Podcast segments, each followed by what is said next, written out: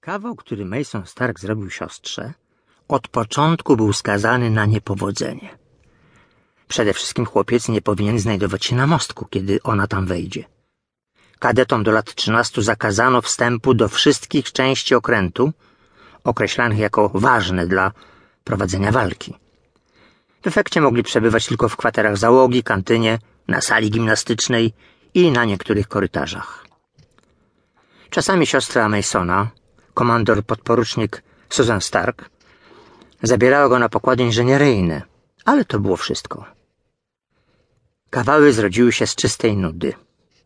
Celem ostatniego był inny kadet, Tom Renner, który zdaniem Masona powinien dowiedzieć się, co Akademia 1 nazywa pokorą w obliczu chwały. Tamten dowcip też źle się dla niego skończył. Warga Starka prawie się już zagoiła, ale lewe oko Toma nadal otaczał żółknący siniec. Na obronę Masona należy powiedzieć, że osiemnastu kadetów rzeczywiście nie miało co robić na tym okręcie, który w większości był dla nich zamknięty. Oczywiście, kiedy nikt nie patrzył, ścigali się na korytarzach lub walczyli na niby, ale to wszystko się im znudziło. A Mason miał już dosyć załogi powarkującej na kadetów przy każdej okazji lub każącej się im odczepić. Chłopak miał za sobą wiele lat szkolenia, lecz musiał udawać ładunek tylko po to, aby wyrobić sobie odpowiednią ilość godzin wylatanych w kosmosie za semestr letni. Innym powodem, dla którego dowcip się nie udał, był fakt, iż Mason nie przewidział, że kapitan Renner ogłosi w środku nocy ze swojej kajuty kod żółty. Kiedy jego głos zagrzmiał na całej jednostce, chłopak upuścił ostatnią śrubkę, którą wykręcił z fotela Susan. Na mostku jasne białe światło zmieniło się w łagodnie pulsujące żółte.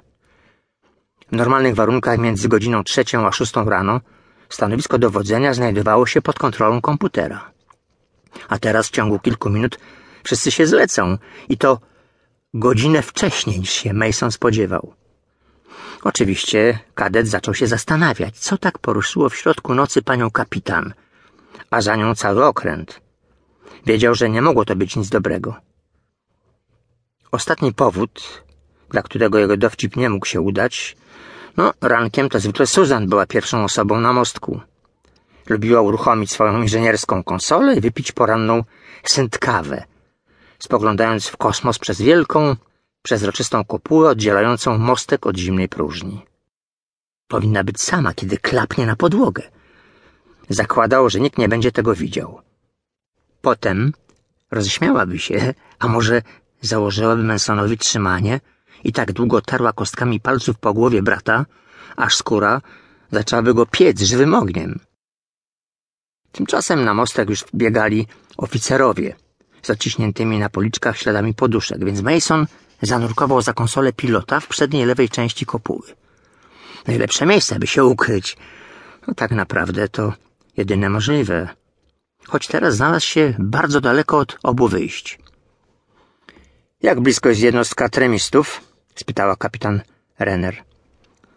Jej zazwyczaj starannie ułożone brązowe włosy były poskręcane.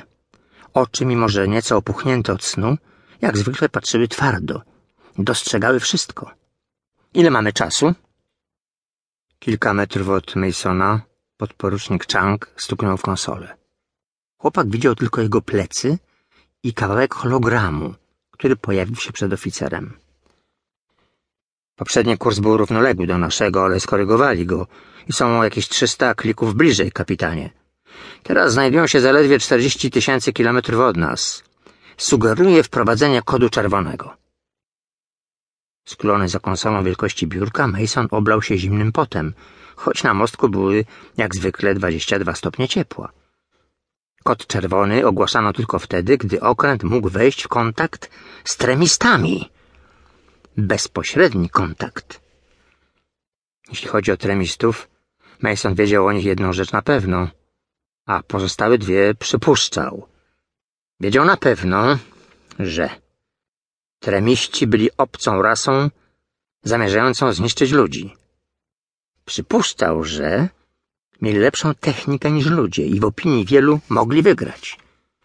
Byli wampirami kryjącymi się we wnętrzu skafandrów, przypominających zbroje, jakie wieki temu nosili rycerze na ziemi. Chcieli pić ludzką krew.